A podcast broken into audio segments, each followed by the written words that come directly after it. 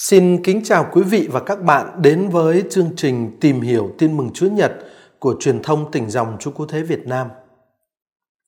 Hôm nay chúng ta sẽ tìm hiểu bài tin mừng của Chúa Nhật thứ ba mùa chay năm B, Gioan chương 2, câu 13 đến câu 22, kể lại sự kiện Đức Giêsu thanh tẩy đền thờ Jerusalem. Từng chi tiết của bài tin mừng này đều có sức chất vấn rất mạnh mẽ cuộc sống đạo của chúng ta ở trong tư cách cá nhân cũng như là trong ờ, tư cách cộng đoàn.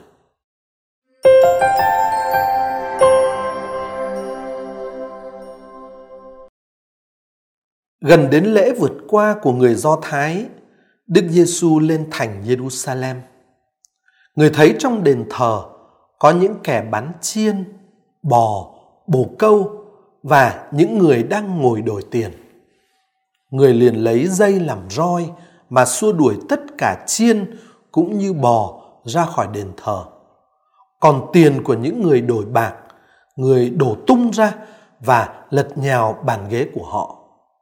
Người nói với những kẻ bán bổ câu, đem tất cả những thứ này ra khỏi đây, đừng biến nhà cha tôi thành nơi buôn bán. Các môn đệ của người nhớ lại lời đã chép trong kinh thánh vì nhiệt tâm lo việc nhà Chúa mà tôi đây sẽ phải thiệt thân. Người Do Thái hỏi Đức Giêsu: Ông lấy dấu lạ nào chứng tỏ cho chúng tôi thấy là ông có quyền làm như thế? Đức Giêsu đáp: Các ông cứ phá hủy đền thờ này đi, nội ba ngày tôi sẽ xây dựng lại. Người Do Thái nói: Đền thờ này phải mất 46 năm mới xây xong. Thế mà nội trong ba ngày ông xây lại được sao? Nhưng đền thờ Đức Giêsu muốn nói ở đây là chính thân thể người. Vậy khi người từ cõi chết trỗi dậy, các môn đệ nhớ lại người đã nói điều đó. Họ tin vào kinh thánh và lời Đức Giêsu đã nói. Bài trình bày của tôi sẽ gồm hai phần. Phần thứ nhất sẽ là sự trình bày một số phân tích nội dung của bản văn tin mừng. Phần thứ hai của bài trình bày sẽ là một số suy niệm và chia sẻ. Trước tiên, xin kính mời quý vị và các bạn phân tích một số chi tiết của bài tin mừng Gioan chương 2 câu 13 cho đến câu 22. Gần đến lễ vượt qua của người Do Thái, Đức Giêsu lên thành Jerusalem. Đây là lễ đầu tiên trong ba lễ vượt qua được đề cập ở trong sách tin mừng Gioan. Hai lễ còn lại sẽ được nói đến ở chương 6 câu 4 và chương 11 câu 55. À, vậy vào dịp lễ vượt qua đó, thì người Do Thái lên Jerusalem để thực hiện các ờ, cử hành phụng tự đặc biệt và Đức Giêsu cũng lên Jerusalem rồi cũng đến đền thờ. Tuy nhiên, điều mà Đức Giêsu gặp thấy ở đền thờ lại không phải là đoàn dân đang tìm kiếm Thiên Chúa. Điều mà người gặp thấy ở đền thờ lại là một cái chợ, một trung tâm buôn bán rất là sầm uất. Tác giả tin mừng viết, người thấy trong đền thờ có những kẻ bán chiên, bò, bồ câu và những người đang ngồi đổi tiền. Thế là lễ vượt qua trong thực tế thưa anh chị em đã trở thành một phiên chợ thường niên kéo dài, sầm uất và tất nhiên là rất béo bở cho hàng lãnh đạo. Đức Giêsu hôm nay lên đền thờ Jerusalem trong dịp lễ vượt qua đã trực tiếp chứng kiến cái cảnh tượng đó và người đã ra tay hành động. Tác giả tin mừng viết tiếp. Người lấy dây làm roi mà xua đuổi tất cả bọn họ cùng với chiên bò ra khỏi đền thờ. Còn tiền của những người đổi bạc, người đổ tung ra và lật nhào bàn ghế của họ sách ngôn sứ Zakaria đã kết thúc bằng lời tiên báo về Jerusalem thời cánh chung rằng ngày ấy sẽ không còn lái buôn trong nhà Đức Chúa các đạo binh nữa. Như thế, khi tiến vào trong đền thờ với một ngọn roi trong tay để xua đuổi tất cả bọn lái buôn khỏi đền thờ là Đức Giêsu đang xuất hiện với dấu hiệu rất rõ ràng của lời của thời Messia như lời tiên báo của ngôn sứ Zakaria. Hành động của Đức Giêsu ở đây là xua đuổi tất cả bọn họ, tức là những kẻ bán chiên bò, cùng với chiên bò ra khỏi đền thờ. Hành động này, thưa anh chị em, cần được hiểu trước hết trong đường hướng của các ngôn sứ các ngôn sứ lên án nền phụng tự được thực hành bằng các thi lễ tốn kém.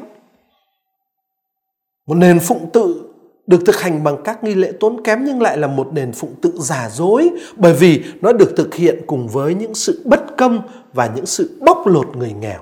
Và chúng ta biết là các ngôn sứ trong cựu ước đã không ngừng mạnh mẽ phản đối cái kiểu thờ phượng như thế. Ví dụ anh chị em có thể đọc ở trong ngôn sứ Isaiah chương 1 câu 11 đến câu 17, trong ngôn sứ Jeremiah chương 7 câu 21 đến 26, trong ngôn sứ Hôse chương 5 câu 6 đến câu 7, chương 8 câu 13, trong sách ngôn sứ Amos chương 4 câu 4 đến câu 5, chương 5 câu 21 cho đến câu 24, rồi ngay cả trong Thánh Vịnh nữa, Thánh Vịnh 50 câu 13, vân vân. Tất cả những đoạn kinh thánh đó và rất nhiều đoạn kinh thánh khác nữa cho chúng ta thấy cái quan điểm của các ngôn sứ là mạnh mẽ phản đối cái kiểu thờ phượng tốn kém và bóc lột. Nhưng Đức Giêsu ở đây còn đi xa hơn nữa kính thưa anh chị em. Khi Đức Giêsu đuổi ra khỏi đền thờ tất cả chiên bò Tức là gì?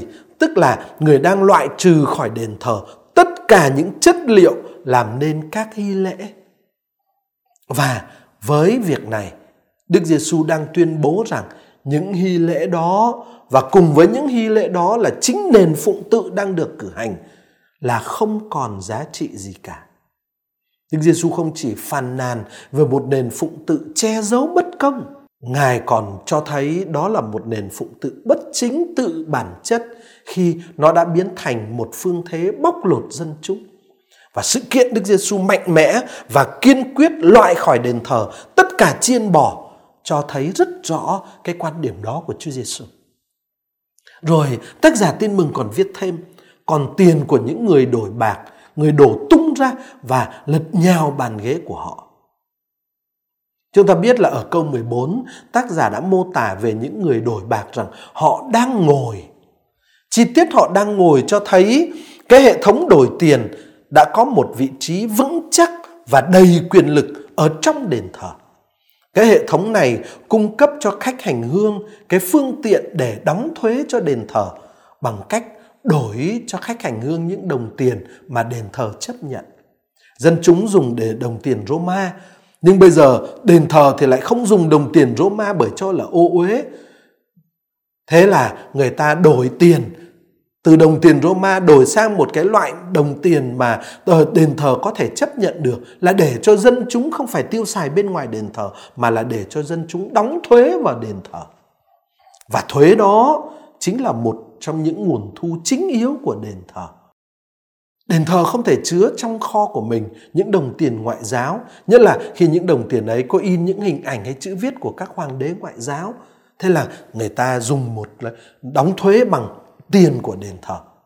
Vì bây giờ Đức Giêsu đổ tung tiền của những kẻ đổi bạc và lật nhào bàn ghế của họ.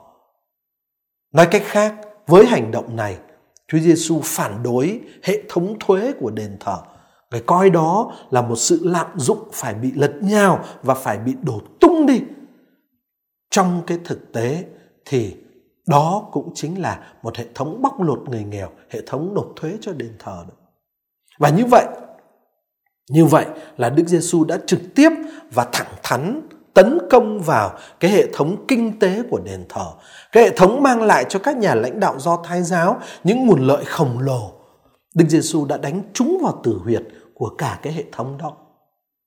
Rồi tác giả kể tiếp, Đức Giêsu nói với những kẻ bán bổ câu, đem tất cả những thứ này ra khỏi đây, đừng biến nhà cha tôi thành nơi buôn bán. Kính thưa anh chị em, cũng như chiên bò, những con chim bổ câu là chất liệu làm nên các hiến lễ, nhưng mà nó không quan trọng như chiên với bò. Xét ở một mức độ thì những kẻ bán bồ câu có lẽ không thu lợi nhiều hơn những kẻ bán chiên bò ở trong đền thờ. Tuy nhiên, chính những người bán bồ câu lại là những người duy nhất bị Đức Giêsu lên tiếng nói với họ và là một lời nói rất nặng nề. Đức Giêsu nói với họ: "Đừng biến nhà cha tôi thành nơi buôn bán."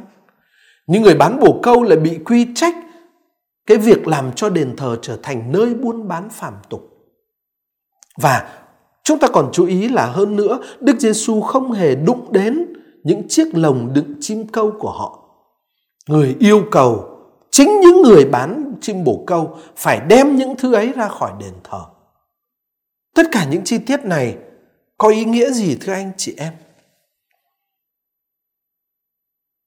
Chúng ta chỉ có thể hiểu được điều đó nếu chúng ta chú ý một cái nội dung quan trọng này.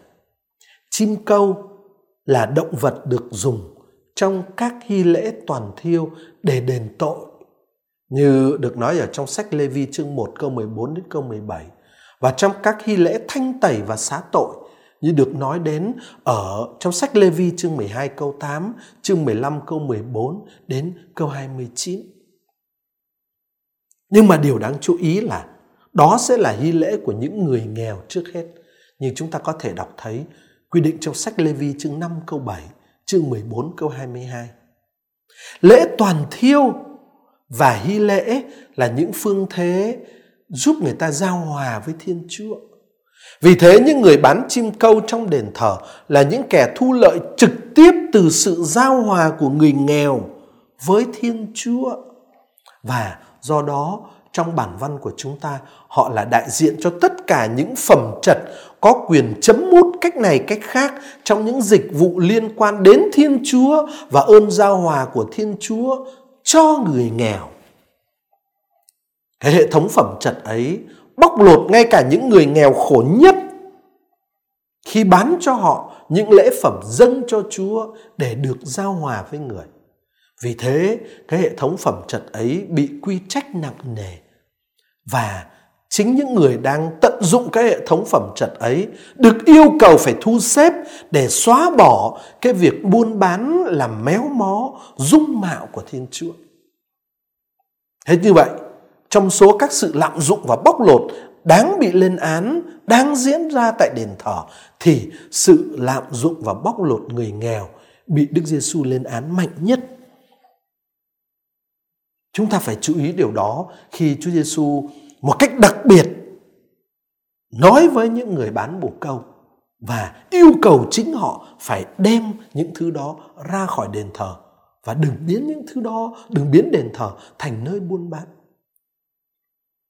Đức Giêsu làm tất cả những hành động nói trên ở trong tư cách nào thưa anh chị em? Trong tư cách là con Thiên Chúa.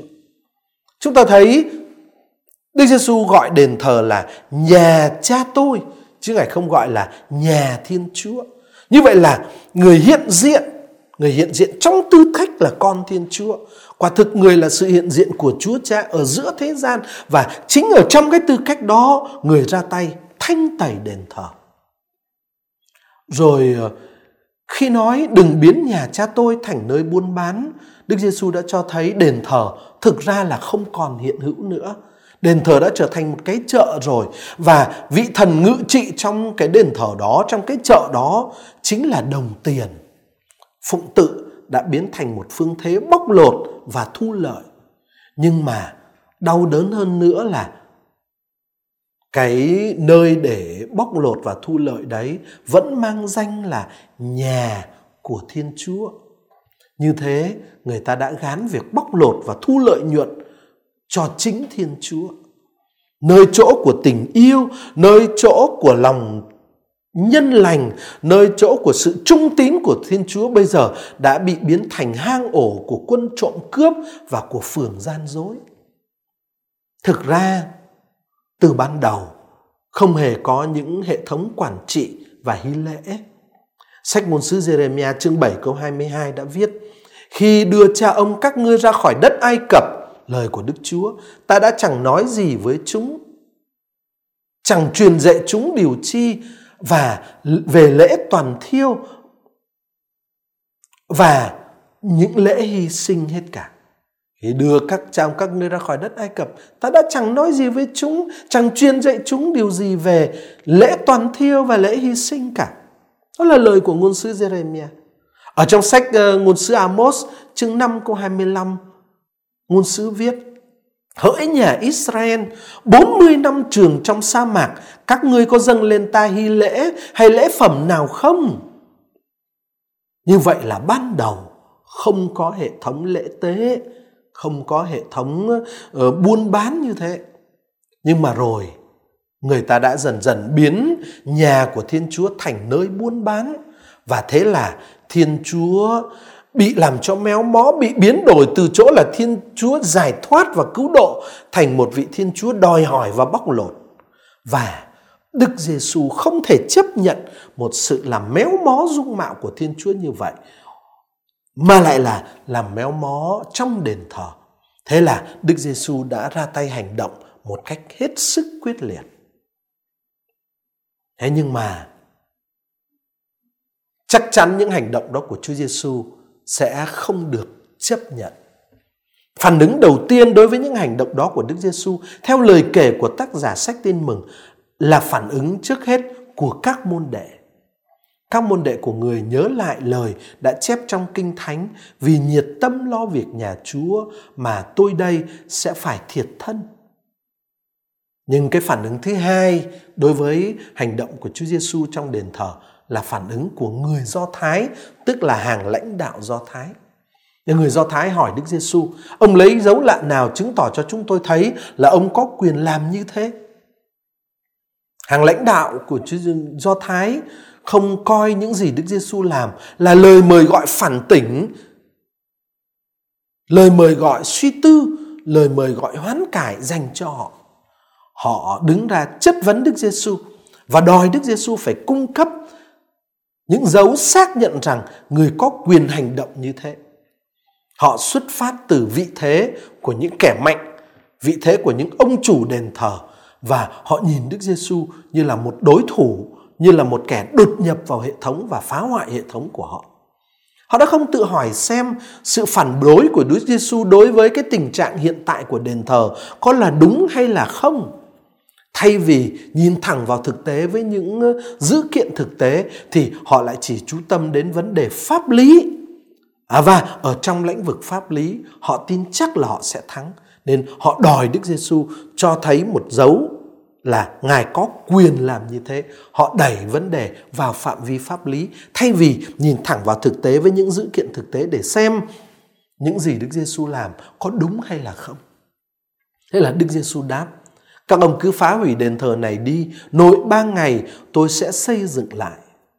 Người Do Thái nói, đền thờ này phải mất 46 năm mới xây xong. Thế mà nội trong ba ngày ông xây lại được sao? Nhưng đền thờ Đức Giêsu muốn nói ở đây là chính thân thể người. Như chúng ta vừa nói, người Do Thái đòi Đức Giêsu một dấu lạ. Và người ban cho họ dấu lạ là chính sự chết của người, sự chết vì ơn cứu độ của nhân loại, sự chết tỏ bày chính vinh quang của Thiên Chúa. Đức Giêsu thách đố người Do Thái phá hủy đền thờ là chính thân thể người và họ sẽ giết chết thân thể người nhưng sẽ không thành công trong việc phá hủy thân thể đó bởi vì người sẽ xây dựng lại nội trong ba ngày. Thân thể Đức Giêsu sẽ được tác giả sách tên mừng thứ tư, tên mừng Gioan đề cập đến trong dịp nói về việc mai táng Đức Giêsu ở chương 19 câu 31, câu 38, câu 40 và ở trong cái cuộc tìm kiếm của bà Maria Magdala sau khi Chúa đã uh, được mai táng và đã phục sinh ở chương 20 câu 12. Thân thể Đức Giêsu trong bài tin mừng hôm nay vì thế không có ý nói đến cộng đoàn hội thánh đâu mà là nói đến chính Đức Giêsu trong thực tại cụ thể hữu hình của người. Chính thân thể ấy tức là nhân tính thực hữu của Đức Giêsu là đền thờ đích thực. À, cái chữ thân thể được nói đến ở đây phải được hiểu trước hết theo nghĩa đó. Vậy khi Đức Giêsu từ cõi chết trỗi dậy, các môn đệ nhớ lại người đã nói điều đó họ tin vào kinh thánh và tin vào lời Đức Giêsu đã nói.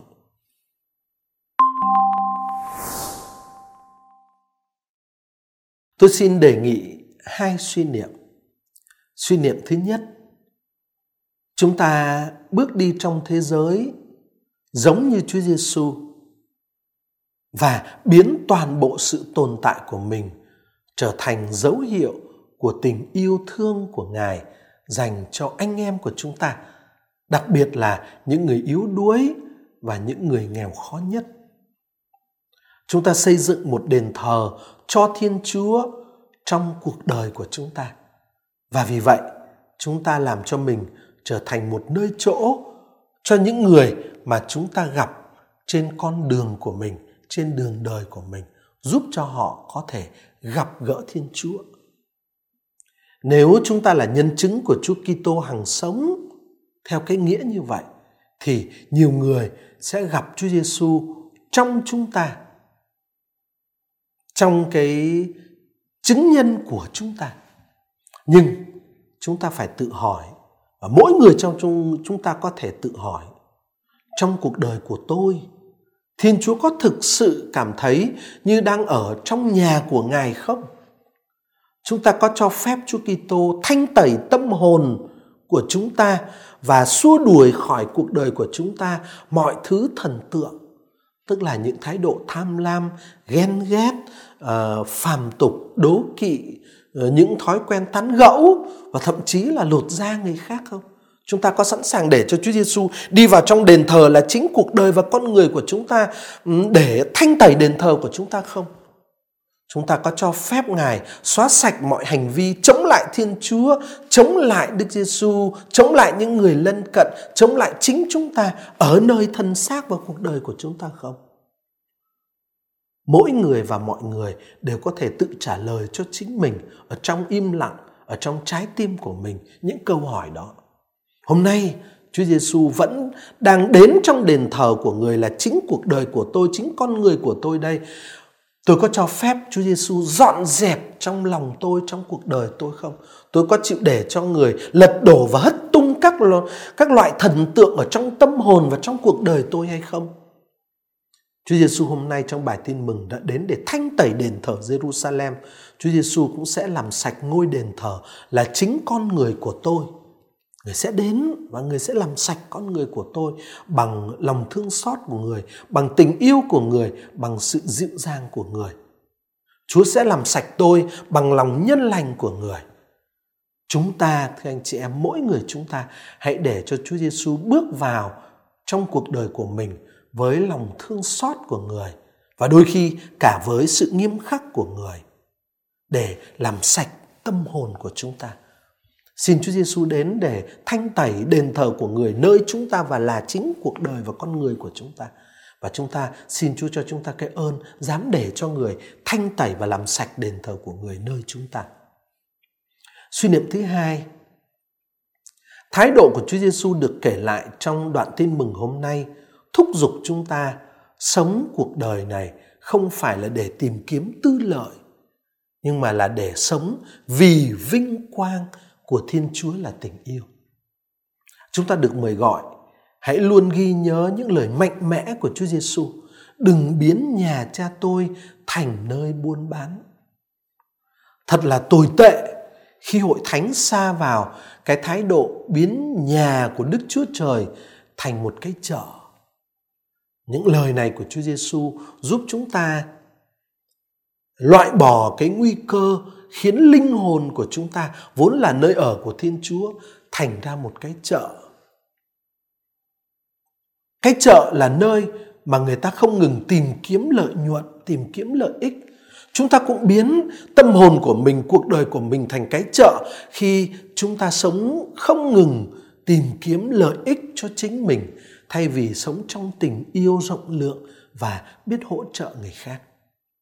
Chính cái con người và cuộc đời của chúng ta vốn là đền thờ của Thiên Chúa cũng sẽ có thể biến thành cái chợ nếu nếu ở đó chúng ta chỉ tìm kiếm lợi nhuận cho chính mình, lợi ích của chính mình. Lời dạy của Chúa Giêsu luôn luôn phù hợp không chỉ cho các cộng đồng giáo hội mà cho các cá nhân, cho các cộng đồng dân sự và cho toàn xã hội nữa. Ở trên thực tế, chúng ta biết vẫn luôn luôn có cái cám dỗ lợi dụng những việc làm tốt đẹp để trục lợi. Và cám dỗ đó là khá phổ biến.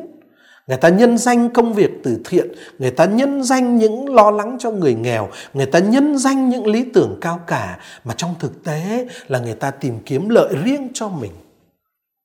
Luôn luôn có cái cám dỗ đó. Đó là một mối nguy hiểm nghiêm trọng. Và càng nghiêm trọng hơn nữa khi người ta trục lợi trên chính Thiên Chúa và việc thờ phượng Thiên Chúa, khi người ta trục lợi trong việc phục vụ con người là hình ảnh của Thiên Chúa. Đó vẫn luôn luôn là một cám dỗ và đó vẫn luôn luôn là một nguy cơ rất lớn lao trong đời sống tôn giáo, trong đời sống dân sự.